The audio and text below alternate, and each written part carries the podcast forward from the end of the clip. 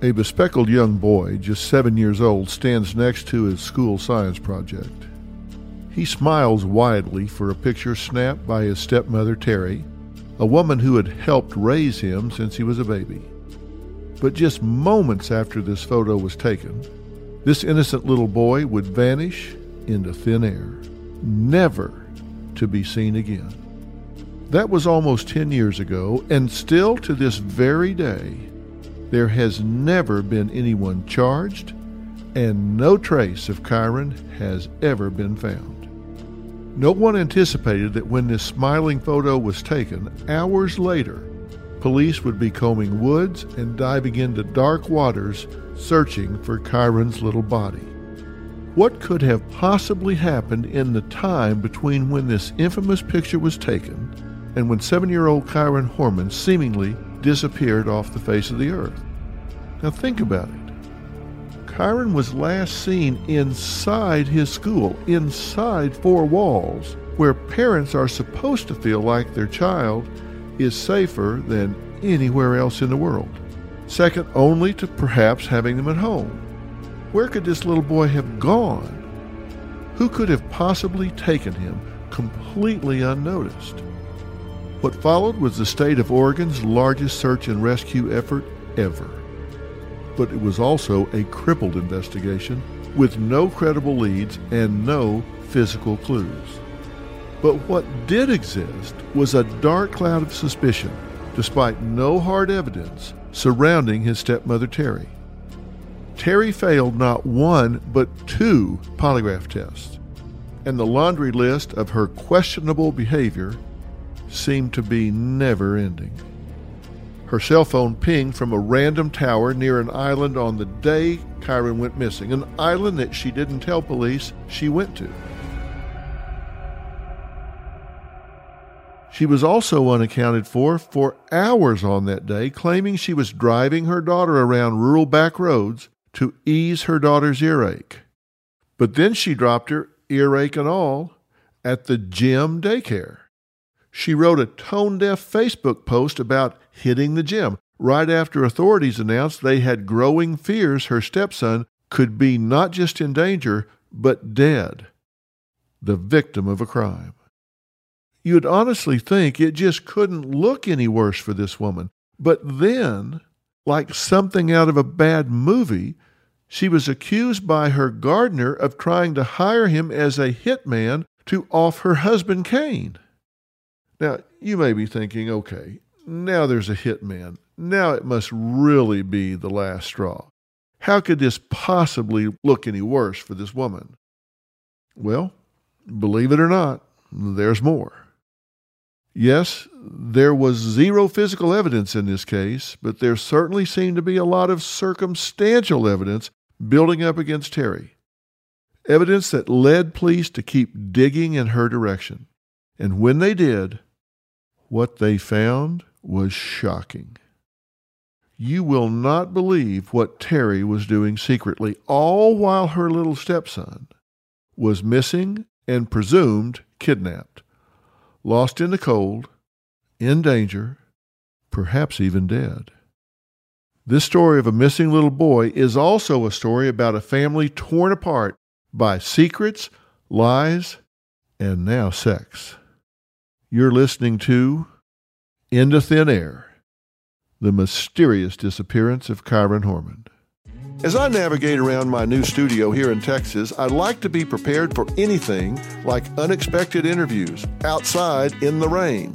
That's why my Vessies are my absolute favorite go to shoes. They keep my feet snug, dry, and stylish. My Vessi Stormburst fits my professional vibe, ensuring style and comfort in any weather condition. Transform your everyday routine into an adventure with Vessi's Stormburst. Comfortable, stylish, and waterproof. Not water resistant. Big difference. Vessi's lineup, Stormburst, the Everyday Classic, and Chelsea, offers unparalleled comfort for all day wear. Embrace every moment, come rain or shine with Vessi. Head over to Vessi.com slash mystery to explore our versatile collection and claim your 15% discount on your first order. Visit Vessi.com slash mystery for footwear that will gear you up for the whole year round and get 15% off your first order. I want to be very clear because I want to be completely fair. To this day, Terri has denied any wrongdoing in the case of Kyron's disappearance and has insisted she is innocent. She believes the media took her admittedly poor choices and just ran with them, painting a picture of an evil, jealous, and uncaring stepmother who wanted little Kyron out of the picture. And Kyron's mom, Desiree, certainly backed that up. She said she had seen scathing emails written from Terri to a friend where she said she hated Kyron, wanted him gone, and blamed him for her marriage troubles. Terri denied that. She claimed that just could not be further from the truth. I love Kyron. I've never hated a child in my life. I've never said that about a child. So anything that Desiree has said publicly, people just take what she says as being the God's truth, and it's certainly not. Uh, she can't produce one iota of evidence. Anything about Kyron or hating him, absolutely not. But despite Terri proclaiming her innocence, her marriage crumbled, which doesn't really come as a surprise. At first, Kaine was able to overlook the fact that his wife was the last adult reportedly with Kyron before he disappeared, because he trusted her. But soon he began to believe she was lying to him. And then hearing that she might have hired someone to kill him, even though it was just a baseless accusation with no proof whatsoever, it was just too much piled up against him. The marriage was over. Now, both of Kyron's biological parents had fully turned on Terri. Within a month after his disappearance, the investigation transitioned from endangered missing child to a criminal case, and all eyes were on Terri. Again, while she was not charged with anything, the sheriff's department had found a number of suspicious activities that led them to keep looking in Terri's direction. And when they did, Police were about to discover one of the most shocking things Terri did.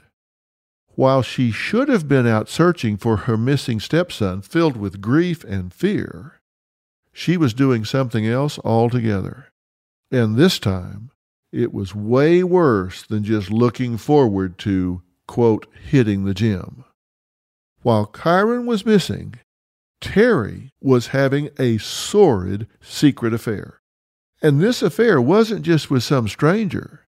Detectives uncovered a number of sexual messages sent while Kyron was missing to Kaine's high school friend, Michael Cook.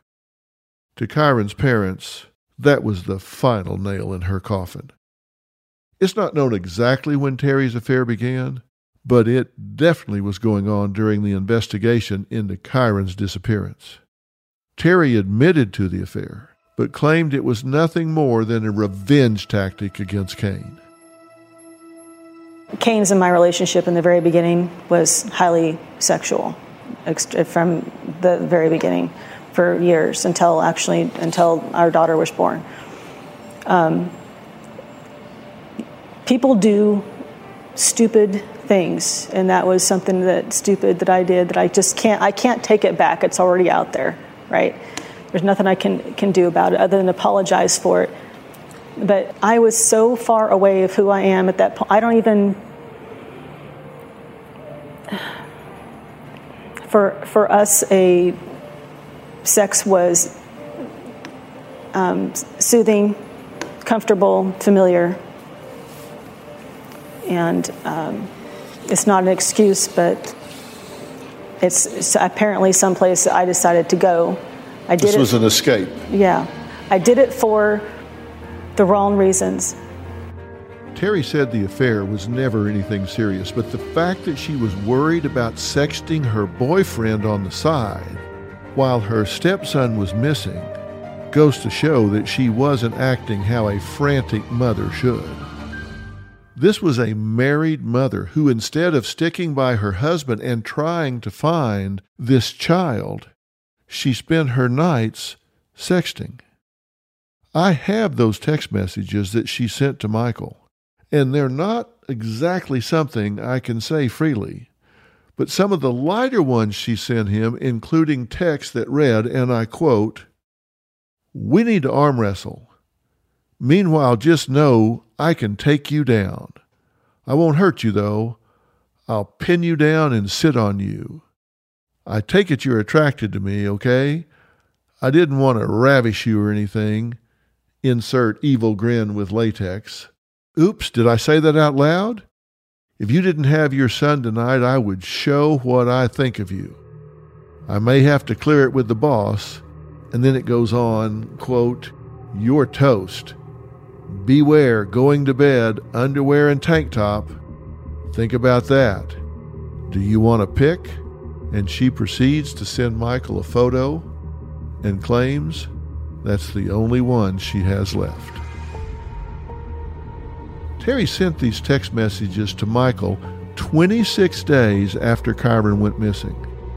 So while Kaine and Desiree were worried sick about their child, while hundreds of volunteers were scouting dangerous terrain in the Portland Mountains, and while the state of Oregon was paying millions of dollars in order to fund those searches, this is what Terri was doing. This is the behavior she engaged in when no one was looking. Now, people do crazy things when they're grieving or in shock. People handle stress in strange ways. But this woman had stated very clearly that she regarded Kyron as her own child. She said, I don't look at this as someone else's child that I'm raising. I don't regard this as a stepchild. This affects me the same as if my own child, my own flesh and blood, had gone missing. I'm hurting as much as if this was my own child. I've been doing this for 45 years, and I've seen people handle stress and worry and panic in a lot of different ways. But I don't think I've ever seen a mother frantic to find her own child that got into sexting, sending sexual images, flirting, having provocative conversations with someone else while they were frantically looking for their child, while they were grieving the possible loss of their child. Self pleasure, romance, relationships are the last thing someone has energy for when they're worrying about that kind of a tragic loss. So you have to ask yourself what kind of mother figure is sending half naked photos to her boyfriend when the boy that she supposedly considers her own child is somewhere out in the elements or possibly lying dead in a ditch. Now, this, of course, does not prove that Terri had any involvement in Kyron's disappearance but it does highlight a pattern of someone who didn't seem to have a typical response pattern, didn't seem to have a typical sensitivity to or a caring response to the absence of this child, to the fact that this child had seemingly been abducted. Someone that would do that just doesn't seem to care that it was looking more and more like this little boy was never coming home one's mind tends to race and wonder what is he going through? What has he gone through? How could this have happened? What could I have done to change this? I took him to school. It was my responsibility. I was trusted with this child. This was on my watch, and he supposedly disappeared in the space of 50 feet inside a school building full of children, teachers, adults. Clearly, the behavior was just out of character for someone that was truly empathetic and sympathetic for the loss of this child, inconsistent with someone that had loved a child and would be heartbroken at their absence. The behavior was just simply out of character and didn't match what Terri had spent years trying to prove that she was a normal, loving mother. So, what was Terri's reasoning for sending lewd messages to Kaine's old pal, sending messages that were provocative and flirtatious while her stepson, according to her, her son, was just gone without a trace. Well, according to her, Kaine was unfaithful to her prior to Kyron's disappearance. And Terri was seeking comfort from Michael, something she desperately needed, especially during a time when everyone was pointing a finger at her, basically calling her a murderer. This was in retaliation for something that he was doing that I found out about while this is happening. And this particular person was actually his friend and sent to the house. So this was a setup. I'm saying this person came to the house. He was Kaine's friend. I did this deliberately because I was angry and getting back at him. So you text and say, "I'll show you what pleasure I is." had no I had no interest in having this person in my life. This was something to screw with Kaine because I was angry with him because he was doing the exact same thing with somebody else. So who was this someone else? Well, Kaine never admitted to an affair. No woman ever came forward. Kaine claimed he had no idea Terri was having a revenge affair with his friend, or that she was even angry at him. For him, the morning Kyron vanished started out just like any other ordinary day. But when Desiree found out about the affair and heard Terri's explanation that she had slept with Kaine's friend out of revenge, she worried that there was something they had missed. Had Terri been hiding a secret rage against Kaine? Had she been fuming inside, bottled up with so much anger and resentment that she was looking for revenge? And if so, was it possible she could have taken that rage out on poor, sweet little Kyron just to punish his father? I believe that he was having an affair on Terri. And I told Kaine that when you are married to the devil and you give her a reason to be pissed off, all of your sins are going to come back. And here we are in this situation. But Terri was convinced that she was just the unluckiest woman in the world and that all the dirt being dug up on her was just being put out there to the media to make her the scapegoat. With no sign of Kyron, she claimed that Kaine, Desiree, the media, as well as the rest of the country, needed someone to blame. And since she was the last one to see Kyron, she was the perfect target. And clearly, when you find out that she's seemingly having this cold and insensitive affair while the child is missing, that just makes her look all the more evil. But she says that it was just seeking comfort. But you know, from a psychological standpoint, if you're engaged with someone seeking comfort, there's a different tone to the exchanges than if you're engaged with someone having fun. There's a difference between flirtatious, hey, you know, I'm going to come get with you in bed, I'm going to do this, I'm going to do that, versus a tone to the exchanges that says, I'm really hurting here, I'm really in pain, I need love and support. And I have to say, what little we do know about this affair seems like it was more flirtatious and fun loving than seeking comfort and support for pain. By the summer of 2010, Terri Horman's public image had fully transformed from grieving and worried stepmother to a highly suspect, vengeful wife who seemed to have no conscience and no sense of right or wrong, seemingly devoid of any moral compass whatsoever. And the inconsistencies in her story were catching up to her. Because of her strange behavior, those inconsistencies now seemed like sinister lies, as opposed to a confused and grieving woman perhaps misremembering details.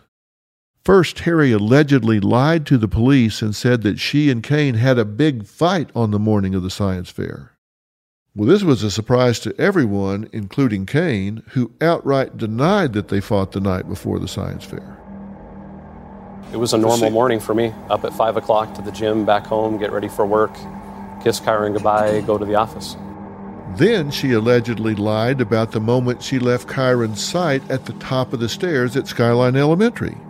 She lied about where she was positioned when she saw Kyron. I said that's not possible. You cannot see Kyron's classroom if he was right next to the door. Terri has since changed her story about this, claiming now that she wasn't standing on the stairs because she was already inside the hallway. This, however, was not what she told investigators the day the boy disappeared. If you are standing at the top of the stairs in the hallway and you've unobstructed view to one end of the hallway to the next, it's like in, in your house, in a, in a hallway in your house, one end of the hallway to the other. It is a straight shot. I don't understand how you cannot see. I'm not standing on the stairs, I'm in the hallway itself, right where the dot is. So, what exactly happened between the moment she took that infamous picture of the child standing in front of his science project and the moment she left?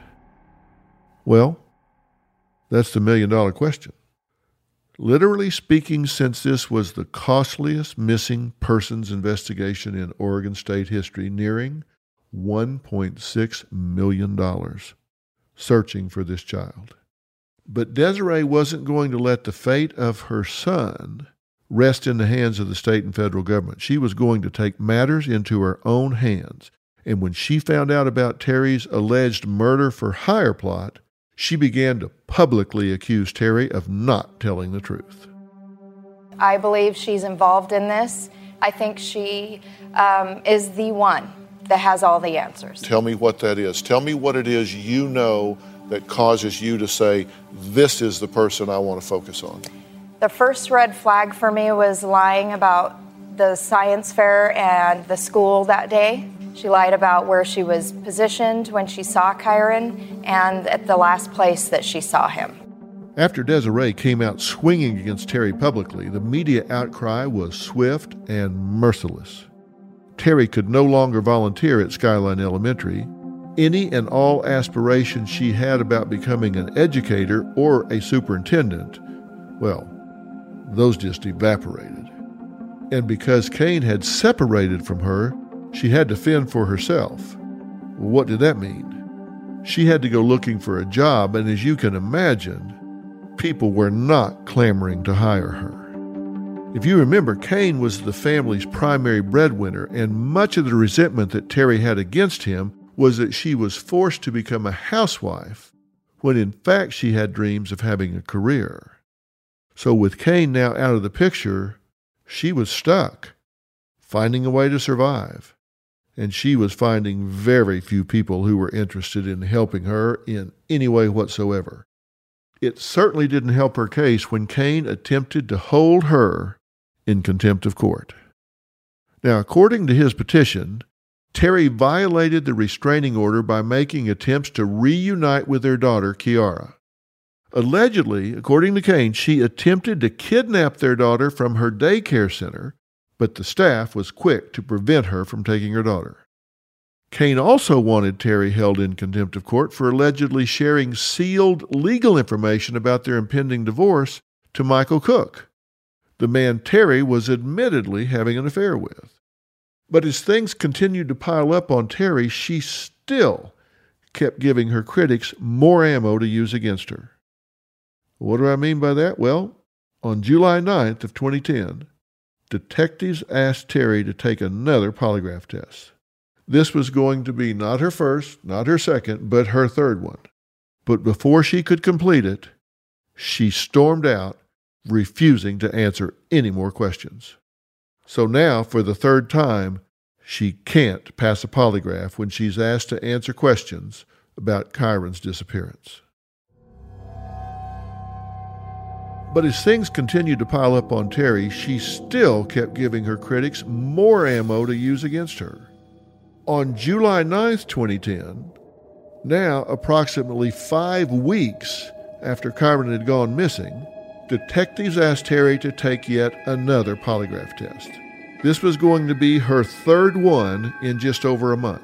But before she could complete it, she stormed out, refusing to answer any more questions. So now, for the third time, she cannot pass a polygraph when she's asked to answer questions about the child's disappearance. Investigators decided to try to close in on her. At this point, Terri's behavior must have given them reason to consider that this could potentially be a scorned wife who wanted to get back at her unfaithful husband. And that's what detectives latched onto, and they decided the man they could potentially use to catch her was none other than Rodolfo Rudy Sanchez. Now, as we talked about before, Rudy Sanchez was the landscaper whom Terri hired to do her landscaping in the fall of 2009. So this is six to eight months before Kyron disappears. When detectives questioned him, he made the unspeakable, horrifying allegation that Terri offered to pay him $10,000 to murder her husband Kaine. She allegedly asked him to make it look like a mugging.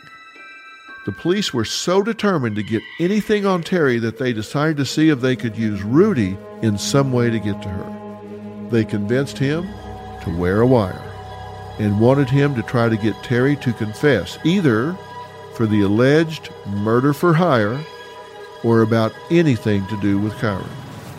So Rudy and an undercover cop posing as his friend paid Terri a visit. In an attempt to get her to confess about the murder for hire plot, Rudy demanded that he receive the $10,000 payment he claimed she had promised him.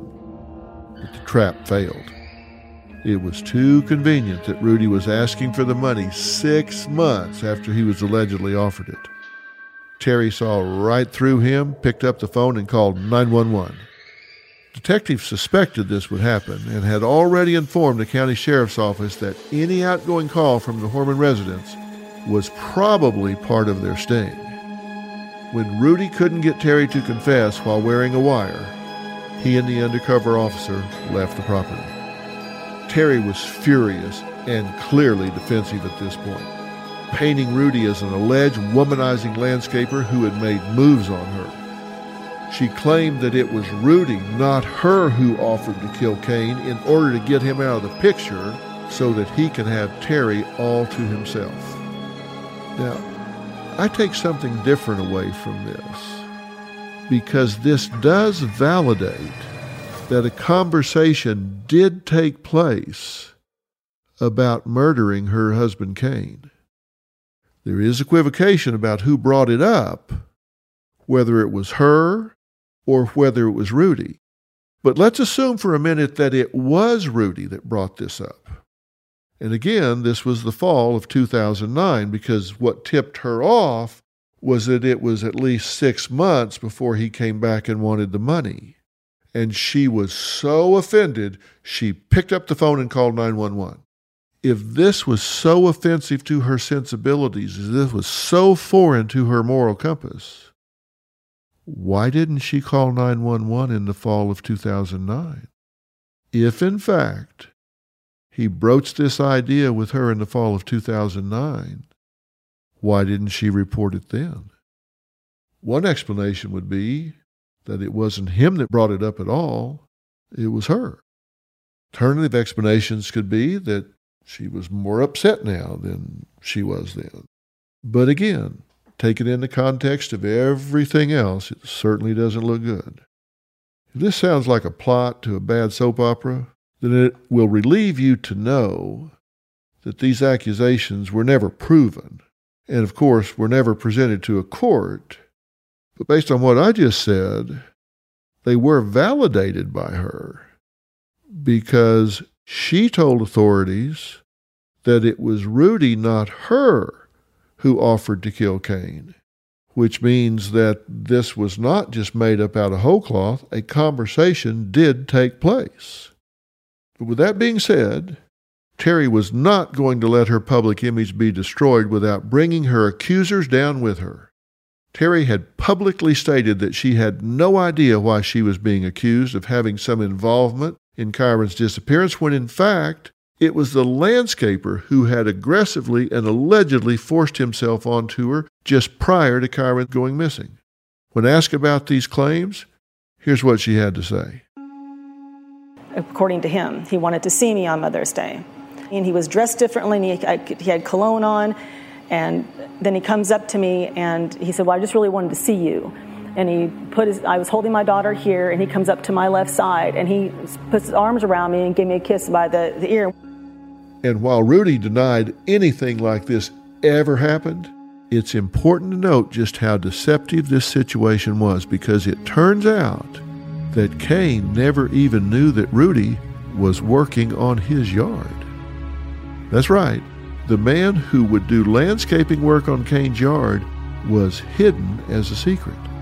Apparently, Kaine was so out of touch about what was going on under his own roof at his own home that he had no idea Rudy had been hired by his wife to work there. Kaine had wanted his stepson, Terri's son James, to clean the backyard as part of his chores. But Terri thought that their two acre back property was just too much work for the 15 year old. So what did she do? She hired Rudy and gave the credit to James. Kaine arrived home from work, saw that the backyard was being maintained, and thought it was James doing it. Terri had purposely and willfully lied and deceived her husband for something as small as getting her son out of a daily chore. When it comes to deception, you have to ask yourself is this how it starts? You know, you think you're telling a little white lie, something harmless that you think is not that big of a deal, and you know, then it turns into something else and then something a little bigger and you just kind of get in the habit of, you know, if you don't tell him, then he can't be upset. And before you know, the lies get bigger, the omissions get more significant, and you have a relationship riddled with deception. For Terri, she probably thought it was a tiny fib. She would ask Rudy to come in. She would pay for his labor. James got to stay inside the house. Kaine would see his yard was clean. No one would get hurt. Everybody would just continue on with their day. Innocent enough. That's how it always starts. But you always have to ask if they lie with ease about one thing, might they be lying with ease about something else? Was there a pattern here?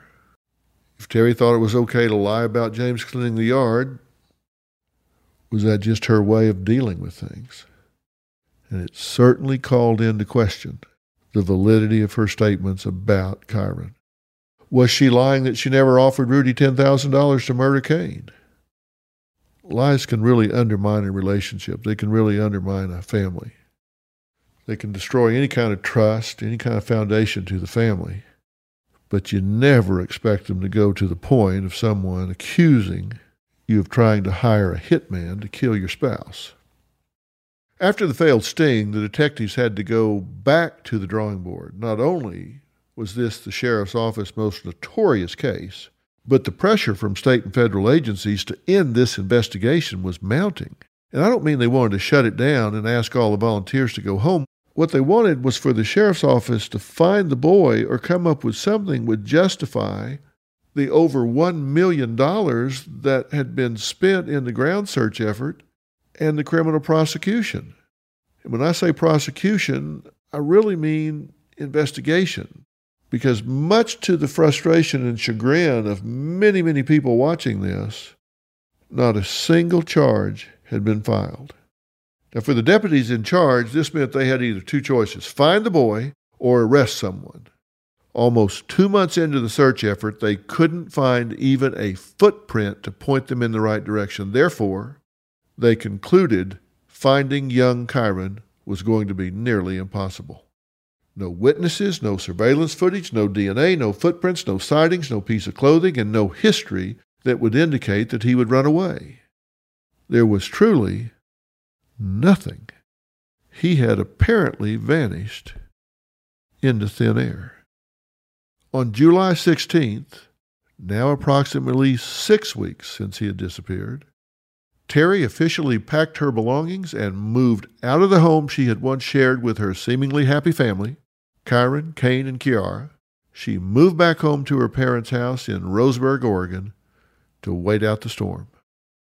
But the storm brewing, well, it was only getting worse. Detectives sidelined Rudy because there was someone else of interest who was very close to Terri that they wanted to speak to. Her close friend, Dee Dee Spicer. Dee Dee was the one Terri called after her marriage with Kaine crumbled and he took off with their daughter. Dee Dee even stayed with Terri during that time, moving in for 11 days. She was a shoulder for her to cry on, and really Terri's sole support system as the media circus surrounded her. Dee Dee revealed that she moved in with Terri to support her friend, saying, and I quote, There's this horror that my friend is going through. If I thought for a second that she was capable of foul play, I would not have been there. She would not have been my friend in the first place. But Dee Dee didn't just show up to be a shoulder to cry on. After Kyron went missing, people began to suspect that she may have been with Terri on the very day Kyron disappeared. During the very hours that Terri was unaccounted for, reportedly driving on the rural roads of Oregon, investigators wondered if Terri's best friend might know something she wasn't saying about Kyron's disappearance. Or maybe she might even have met up with her. Maybe she was involved. Maybe she helped her. They release a flyer with Dee Dee's face showing her wild, curly red hair staring into the camera. And they ask for information, any kind of information. This seemed to be a common tactic in this investigation. They don't name anyone as a suspect, they don't name anyone as a person of interest. But by showing someone's photo, of course the public jumps into thinking Dee Dee might have helped her best friend hide a body. Dee Dee's whereabouts on the morning of the science fair suddenly came under a bright spotlight and definitely into question. So, where was she that day? Well, there are some holes in her story. She claims that at nine o'clock on the morning of the child's disappearance, she is doing some gardening work after being hired by a homeowner in the rural area of Germantown which is on the opposite side of town from Skyline Elementary. At this same time, Kyron and Terry are parting ways from the science fair, and Kyron is never to be seen again. Two hours later, the homeowner who hired Dee Dee came outside to check on her and sees that her work on his garden is only half finished. He claims he called out for Dee Dee, but no one answered. He claimed he then checked the backyard to see if she was there. She was not. He wondered if Dee Dee was in the restroom or in another part of the property. He claims he called out Dee Dee's name one last time. Again, no response. He tried calling her cell phone, but it appeared to be off. It went straight to voicemail. But strangely enough, her vehicle was still parked in front of the house. Now, if she's not anywhere on the property, but she left her car there, then that must mean she had gotten a ride from someone. But who drove her and why is the question. Could she have been picked up? And if so, could she have been picked up by none other than her friend Terri? For the next 90 minutes, Dee Dee remained unaccounted for. The homeowner calls her, wondering why she left so abruptly, and still there's no answer. From 11:30 a.m. to 1 p.m., Dee Dee does not answer her phone, and no one has any clue as to where she might be. Again, this is the exact time that Terri is unaccounted for. The time she claimed she was driving through rural back roads to calm her daughter down from an ear infection. It was at this time that her cell phone pinged near Sauvie Island. Were Terri and Dee Dee there together? When I mentioned that there was an overwhelming amount of circumstantial incidences, I wasn't kidding. And the part that was frustrating for the investigators was that none of them could have proved anything or pin these two women at a certain location at an exact time certainly not at an exact time together. All they knew was that on the morning of June 4, 2010, from 11:30 to 1, three people were missing and unaccounted for. Kyron Horman, Terri Horman, and Dee Dee Spicer. It wasn't a jump to wonder if they were all together.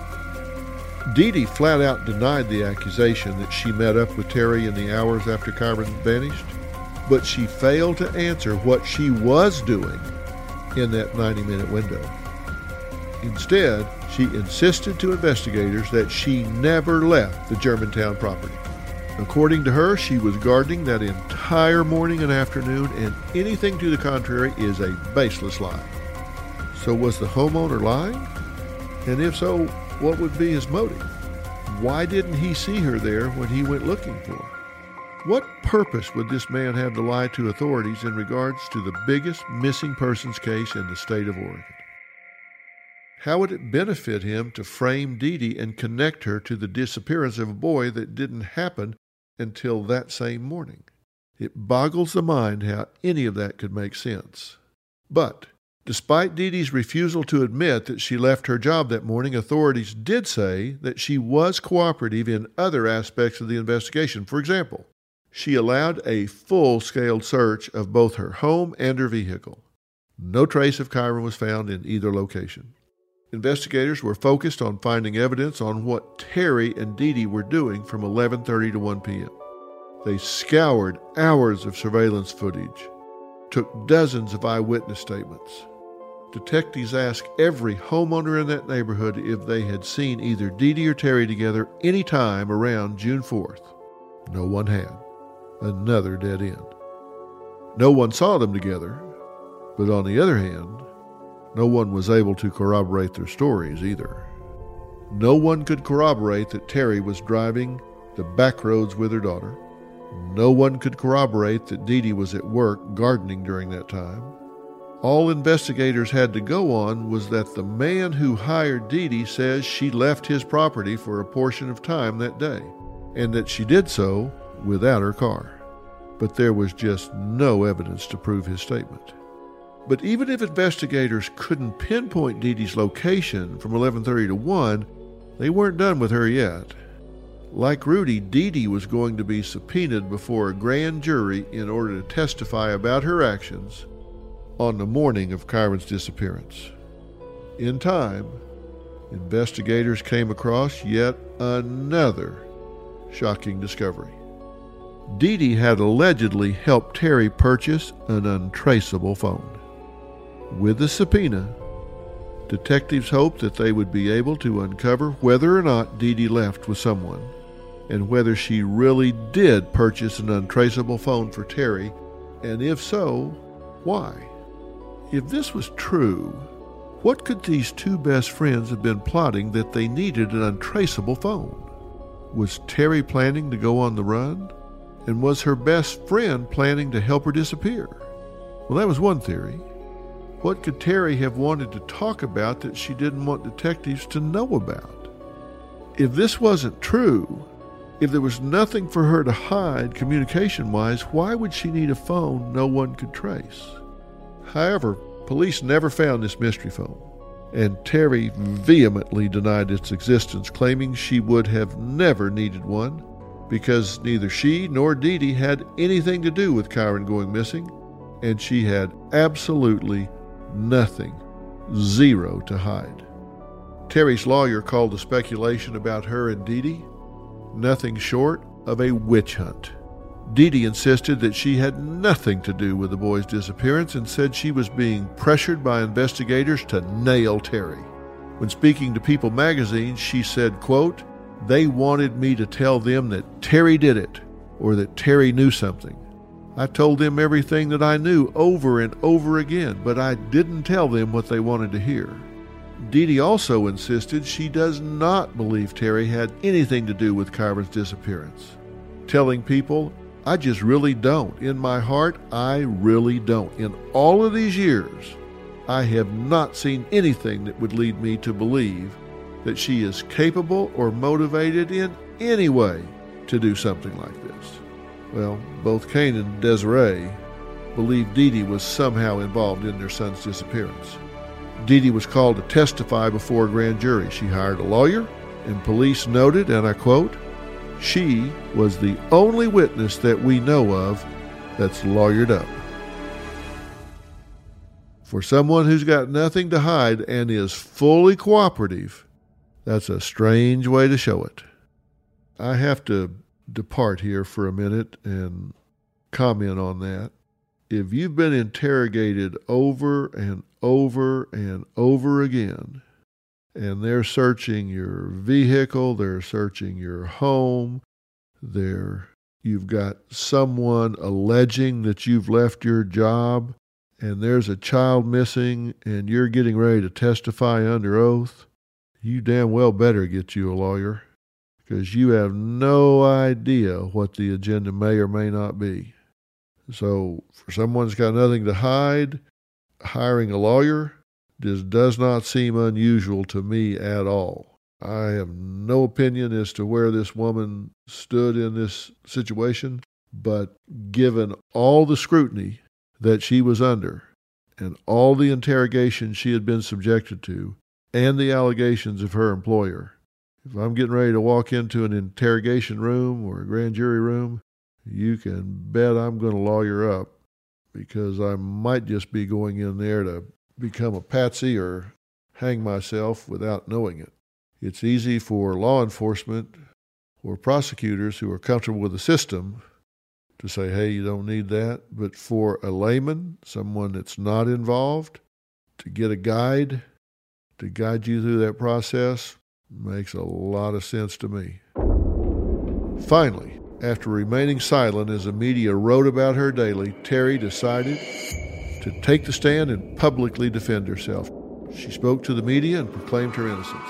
And in this interview, she revealed a shocking confession, one she had never mentioned before. She said that when she got out of her truck with Kyron, when she dropped him off at school, she spotted another white truck parked near the school and a mysterious man sitting inside. She claimed at the time she didn't think anything of it.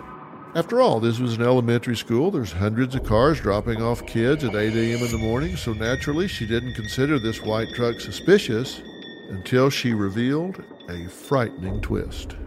According to Terri, the day before, on June 3rd, that same white truck, a Ford F 150, pulled up to a 7 Eleven convenience store by Highway 30, and the cashier inside saw the man driving the truck pacing frantically back and forth outside the store.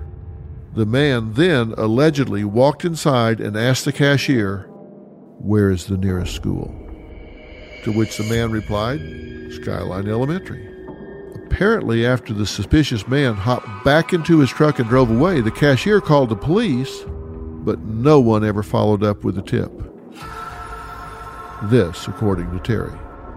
And I say according to Terri with a strong emphasis of doubt, because this is what that story looked like from the perspective of the sheriff's office.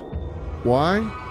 because they could find no record of any call made to 911 from a 7 Eleven store that morning. There is a 7 Eleven near Highway 30, but when detectives searched the surveillance footage, there was no sign of a white truck parked outside, and there was no one suspiciously walking back and forth. So, no call was made, no surveillance footage shows a truck or a man pacing back and forth. It's also interesting that in Terri's story, the cashier never described to the police what this man looked like.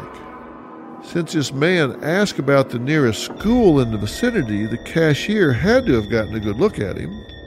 And where did Terri get all this information from? She said it was what she heard, but she provided no details, no evidence to corroborate these claims. Where did she hear it? And what was the likelihood that Terri knew all these details but didn't know the kind of details that would have actually helped the detectives? The man's height, ethnicity, choice of clothes, any identifying characteristics. It was a thin, vague allegation that didn't help steer the investigation in any way. Certainly not away from her. Things remained stalled until during the hundreds of hours spent interviewing every staff member, teacher, and student at Skyline Elementary, one eyewitness did disclose something that changed everything.